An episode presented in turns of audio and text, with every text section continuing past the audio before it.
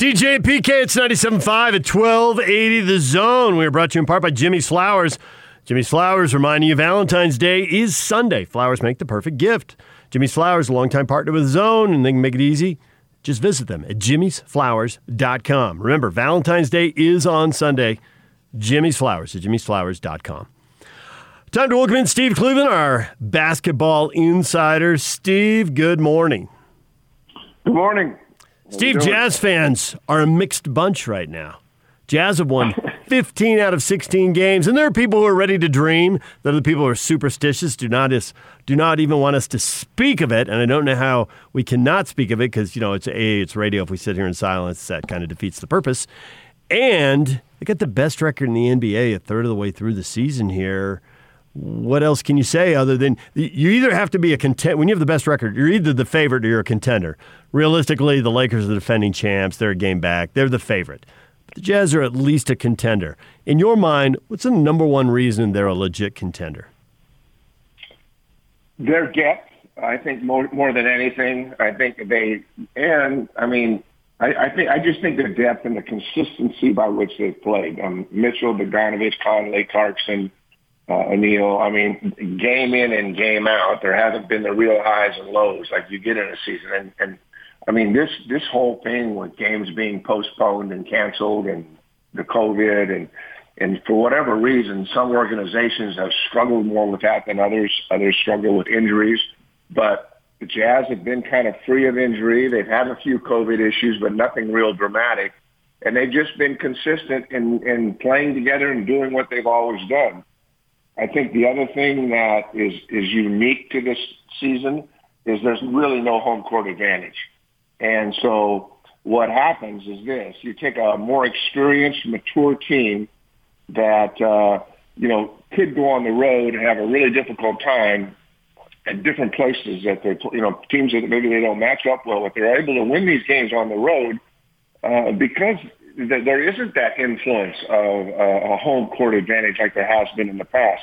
And with a mature group, a group that's been together, that's unselfish, they play selfless basketball, uh, I think they're going to flourish in, in, in this kind of situation and setup. And I think that uh, it's much like uh, they had the bubble. You know, they they played well. They didn't play well enough, but this year they're playing better than they've ever played. And, and, and night in and night out, you can pretty much count on Mitchell, Bogdanovic, Conley, Clarkson.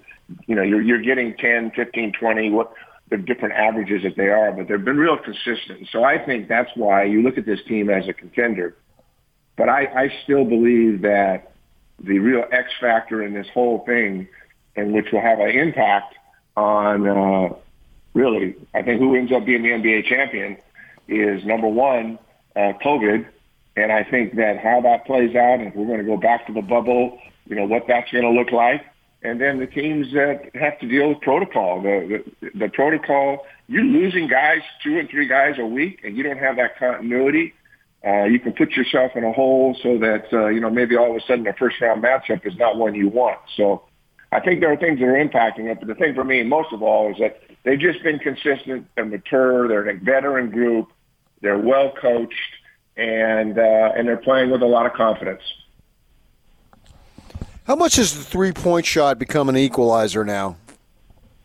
Uh, you know, I mean, it, it's it's it is the game. I mean, it, it's it's one of those things, and you know, I, I remember, uh, you know, being in professional arenas when I was younger and and shooting that thing, and it you know, it it, it seemed like a, a pretty long way, 25, 26 feet, whatever it was and, uh, you know, I never thought that it would, when it first came in, I knew that it would impact the game, especially in the college game at, you know, 18 or 19 feet, but uh, it's had a huge impact. And, and what happens is that the, you can spread the floor with shooters. It makes it so much harder to defend people. I mean, it's kind of like you can't leave this guy, you know, who you're going to help on.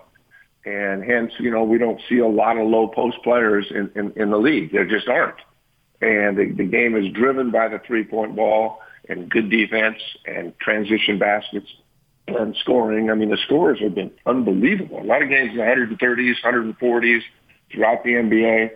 Um, but yeah, it's that that's that is the most significant part of the game today that has has changed professional basketball. I mean, I, I didn't think that it would take off like it is, but you know now everybody shoots the three, and uh, and and you know what? Jazz got guys that can do it. I mean, Gobert's not really a three point shooter, but everybody around him is, and and he knows his role.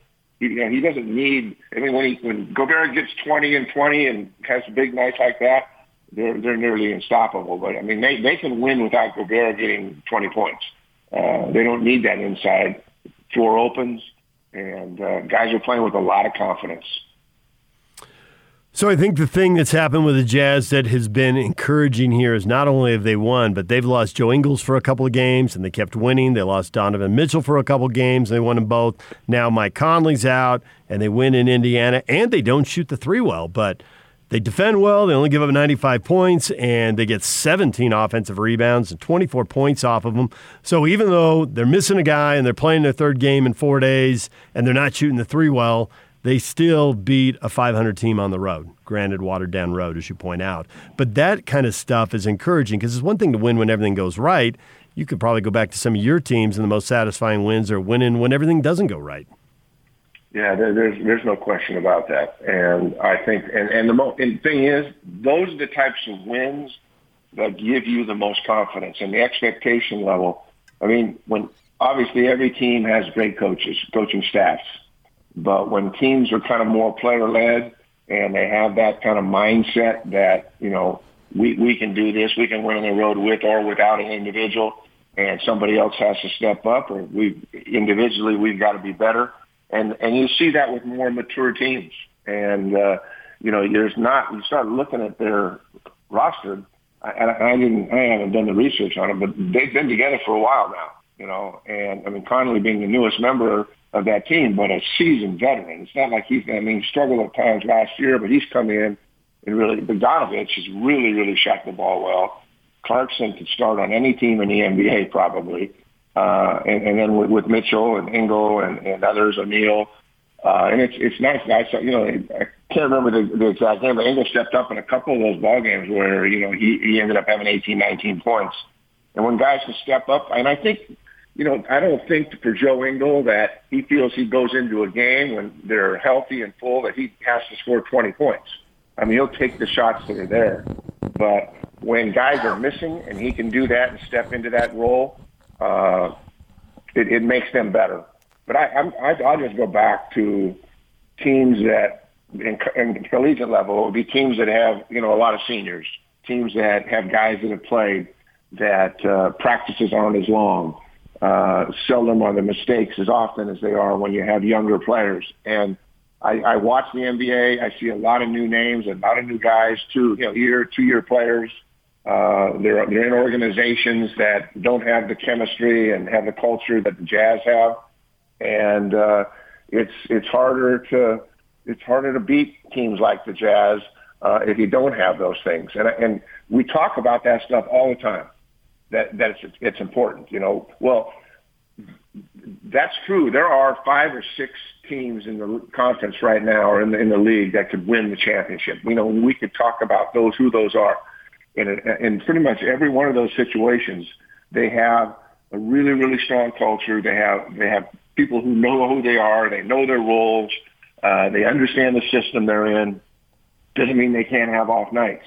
Then there's another collection of five or six teams who can get hot and get it going. But to go through a, whole series of playoffs and that grind, there's, there's only you know there's five or six teams that can do that, and and Utah is one of them. And, and to be honest with you, I don't think they've been one, one of those teams. And and now and now I think they are. I think they believe it. I think probably the coaching staff's always felt that, but that's one of the really challenging and important things that a coaching staff can get young people to believe in who they are and and trust it and you know and just be together. And the Jazz seem to be a team that everybody looks around the league. You always hear them talking about you know the maturity of this team. Not that they're old, but the maturity of this team and their their the way they play, how unselfish they are, and the fact that they're a really good shooting team. And as you mentioned earlier, David, that there's they're they're garden people. They're garden people and when they're not shooting well, and that's the perfect formula for winning on the road when you can guard and rebound and get to the free throw line. So uh, they're doing all the things they got to do, but you're right. I mean, You, you look at the Lakers, you look at the Clippers in their own division. The, those are teams that are going to have to be reckoned with. But it, I've never seen after 25 so games to see the difference from one year to the next. You know, where you, you're looking at Miami, a team that was in the bubble, in the finals, and you know they're at the bottom of the standings, or to you know I, I wasn't sure I was seeing Philadelphia at the top. Milwaukee's back though. Brooklyn we expect to be there. Boston. Uh, you know, those are probably the four teams. I mean, Boston's been playing without Brown for, for a while now and uh, they're they're still hanging in there. But there's, like I said, there's a collection of six or seven teams. Denver seems to be playing better, but again, they all kind of have a lot of them just don't have the depth that uh, or the or, may, or maybe that additional that third superstar that helps them get over the top. So, but I like the Jazz, they're they're here. I mean, I started looking who they're playing next week, and uh, I mean they're going to they're they're going to come home probably be twenty three and five. I mean, I, they've got a chance to win every game they play this week. I mean, they could lose one, but they're in a really good position to separate themselves, not so much maybe from the Lakers and the Clippers, but from everybody else in the league. How much do you think we've discovered a little bit of a blueprint going forward, maybe even down to the colleges, surround a great defensive player? Now, it's hard to get that great defensive player the caliber of Gobert. I understand that. But maybe go with the philosophy of defense at the rim and then sort of build out from there and make sure that virtually at all times you've got four three point shooters out on the floor and maybe you lack a little bit of tremendous high level elite athleticism, but you got highly skilled guys who can dribble, pass, and shoot combined with that defensive anchor in the middle. No, I really like that thought. And, I think that the, and when I talk about um, teams that their culture, their maturity of a team, it's, it's when they, they understand – what a good shot is and what a good shot isn't. You know, and, and certainly with the shot clock that's going very quickly, um, I, I think that the one offensive piece that I noticed is that this is a team that it, it's, it's and one and another. You know, I mean, it, they're, they're going to make the extra pass because they have confidence in each other, and that instills confidence in your teammates. When you are on a team uh, a, a, veteran team that understands this game, and you can make that extra pass and make one more and trust that the guy. And the expectation is, hey man, you shoot it.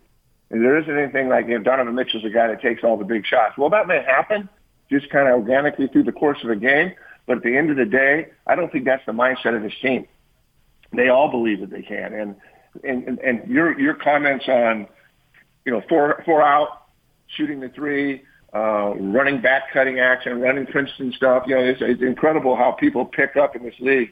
It's kind of a copycat league to certain degrees. I mean, there's only so many things you can do, but spreading the floor, and, and there isn't a team out there that isn't running some Princeton principles with back cuts and uh, curl cuts over the top and back to the ball and things that uh, that were made famous uh, at Princeton and the Ivy League those concepts have become part of the four out, where you spread the floor, you get backdoor cuts, you get layups, you get threes. It's hard to guard. And, and when, when you have, and, and so the post guy isn't that important in that sense. I mean, he can, he can, and for, for Gobert, I mean, he can set ball screens, uh, he can dive, he can have ball, he can have uh, back screens for him, dive into the basket.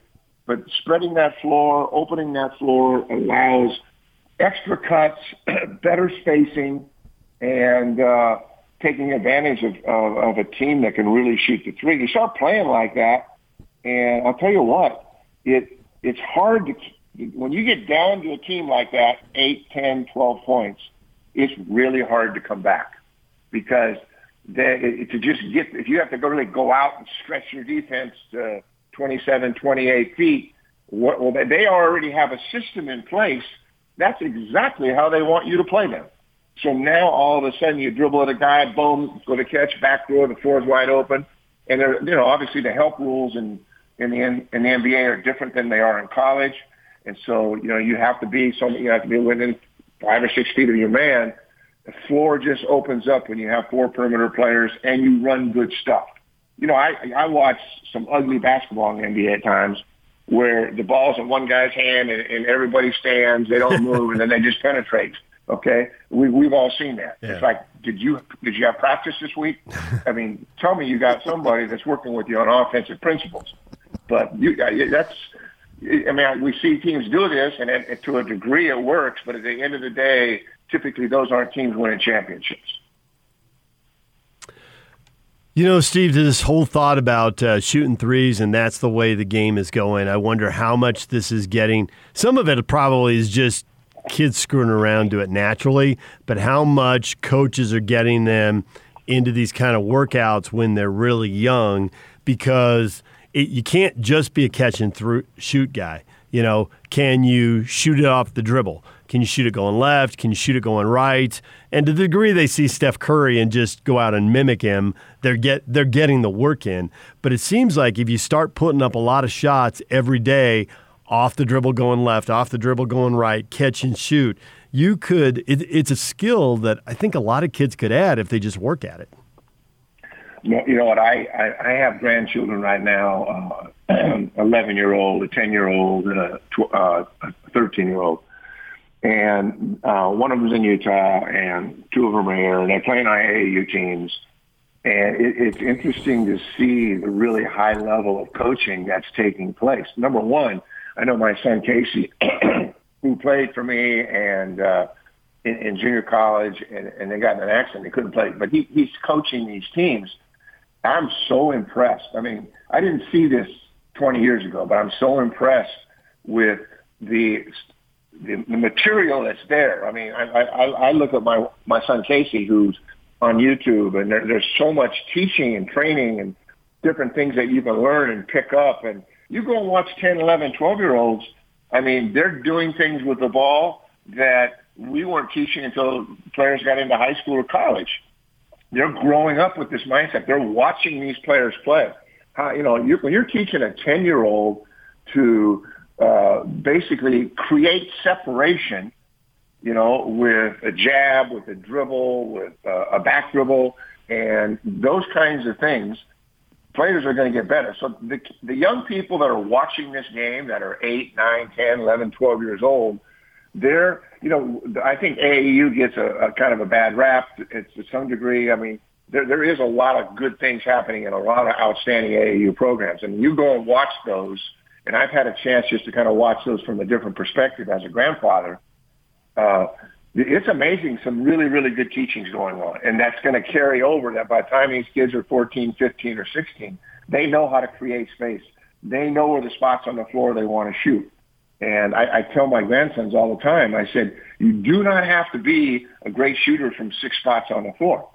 I said, I, I think it was Jerry West said that, uh, you know, whatever he did, he got to two spots on the floor. The majority of his shots I, were always the intention was to get to one or two spots on the floor where he had complete confidence in. And I've always kind of believed that as a player myself. When I played, I knew that the, the right wing and the you know left baseline corner. I knew where I felt comfortable shooting. You know, these younger coaches they're, they're talking to kids about these things. That's that's kind of next level coaching. I mean, I, I know all the things that are wrong with AAU basketball and everything that goes with that, but the teaching is getting better and, and because there's so much on uh, the internet. And, and then you go into towns and communities where they've got some wonderful young coaches in towns across the country who are teaching kids how to create space and do things. And everything's being garnered right now throughout the country to help young people play on the perimeter. And it doesn't matter if they're the tallest kid in the team or not, but to help them play on the perimeter, figure out ways that they can get into their best shot uh, by the use of the, of the ball, by the use of the pass. And so it's kind of fun to watch younger kids. So that, that the NBA is having a great influence, and it's it's it's falling down to college as well. You see a way more spread out, uh, focus on the dribble, focus on the pass, ball movement, tons of ball screens.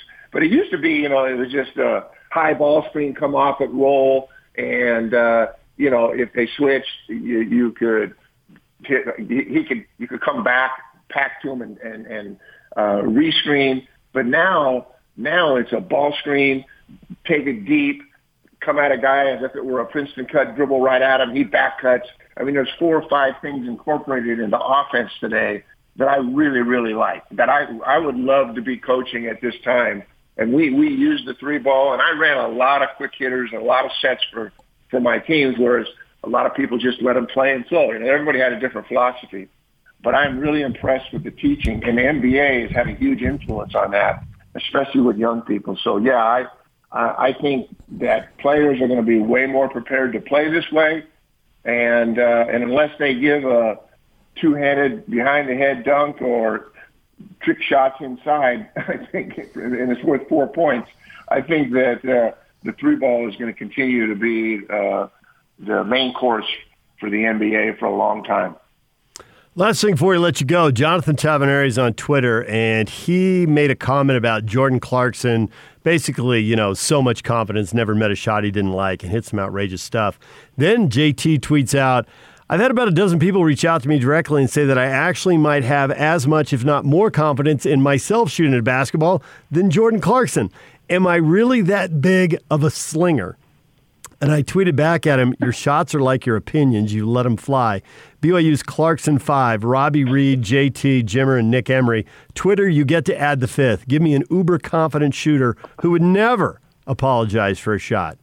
You like that list? You got anyone you want to put on it? You want to help Jonathan Tavernari with his self awareness? Listen, you know, you know that I recruited JT to BYU. In fact, he committed to he committed to me in my house, and he's a character. And I got reconnected with him a little bit because I hadn't been around him. But yeah, his Twitter is all over the place. but I mean, it's entertaining. Oh, somebody that uh, are we talking modern day people? Oh, you got to talk, talk, talk. I'm trying to think. Um, wow.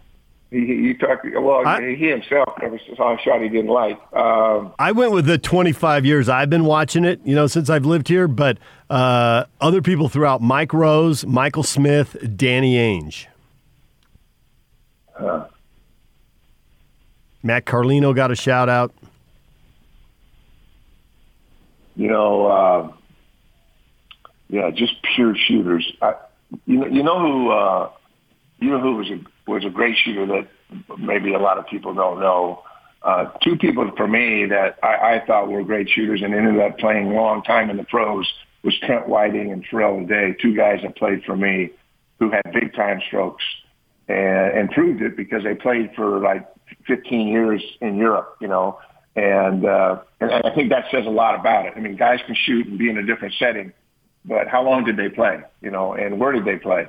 And, but I, in, in terms of, you know, they, they shot back in that day, we were shooting as many uh, mid-range shots as we were threes. But those were guys that could really shoot it. Mike Rose was, I mean, I watched him shoot and make eight threes in a row in a game one time. I mean, he he he had a great stroke. There's there's so many been so many great shooters, you know, in the state of Utah where they they seem to flourish and grow.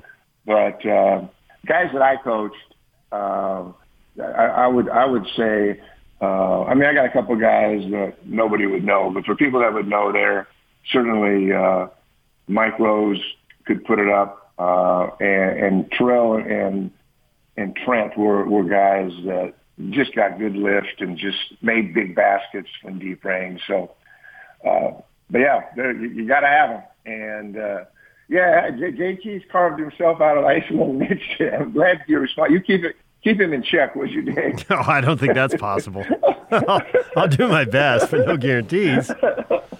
Oh goodness gracious! There, there's a lot of freedom on Twitter. Yep. Uh, and I, you know, I, don't- I don't, I don't do, go to it a lot. Every, I, I, every day I'll check something out because I have so many friends and connections, and a lot of my Twitter stuff is based in, in, uh, in, in Utah. So it's kind of fun to see what people are thinking. But everybody's got to be really excited about what's going on with the Jazz, and uh, and I think that uh, you know this probably has been the most dysfunctional college basketball year of postponements and cancellations. And the whole COVID has taken kind of the energy and the excitement. No fans, but my hats off to all the college coaches that I know to endure what they're enduring and dealing with what they're dealing. Uh, I, I can't even imagine, you know, finding out a day before, hey, we're not playing games this week because of the COVID protocol. So let's hope this goes away. And at some point, we have a wonderful playoff. Have we heard anything? I got a question for you, too. Have we heard anything about conference tournaments? Has there been any discussion about having those or not? Uh, commissioners are quiet. There's been speculation that you know some teams aren't going to want to go. The worst teams may not want to go. It may be too big a headache, and the best teams might be thinking, "Why would we go and want to risk exposure? We're already in the NCAA tournament." But there's contracts yeah. in place, so you know how do you bail out on those? I mean, you could, but you got to do business with ESPN in the long run. So do you really want to? Just because you can do something doesn't mean you should. So I, I haven't heard anything definitive. I expect they're going to end up getting played with a lot of angst built in, but they'll play them anyway you know, it's, it, what's unfortunate is there are teams in your conference where they've played half as many games as, as another team in the conference, and how how they're going to evaluate that, even evaluating the NC2A tournament. I, I mean, I guess they'll just use net and go for it, but it seems like uh, the the protocol could really impact very negatively certain teams who haven't played a full allotment of games, who probably might be worthy to get to the tournament. And uh, so, I mean, in, college football, they figured out a way. They just made the decision and did it. But uh, that's going to be a challenge. Is for all of these cancellations and postponements. I know BYU's got two games. Both got postponed against St. Mary's and San Diego. They're going to play Gonzaga tonight, I guess. But uh, yeah, that's going to be a really, really difficult, challenging thing for uh, powers to be, the administrations, on what this tournament's going to look like and what's fair and what's not fair. And uh, that'll make for more drama at the end of the year. All right, uh, Steve, we'll let you go on this note. Jeff Judkins heard the discussion. He just texted in a nominee, Jeff Judkins. Self nomination, unrepentant gunslinger. Jetty! Jetty. you know what? Jetty, Jetty, he could shoot it, that's for sure. Uh, did you know, I mean, you know, one of these times we'll have to talk a little bit about uh, my game up at the University of Utah. I was a senior at UC Irvine, and Jetty and Jonas and Kiki Burton and, and the boys, we, we went up there in one of those deals where we, we were doing buy games. We were a brand new Division One team. So next time we're together, let me tell you a couple stories about my first experience playing college basketball at the University of Utah uh, as a senior at Irvine and, and, a, and not a very good team. And uh, it was some funny things involving Jetty and and Jonas and a few others. All right. We'll get to those next week. Hey, thanks a lot, Steve. Right. We appreciate it. See you guys. DJ. PK, it's 97.5 at 1280 The Zone.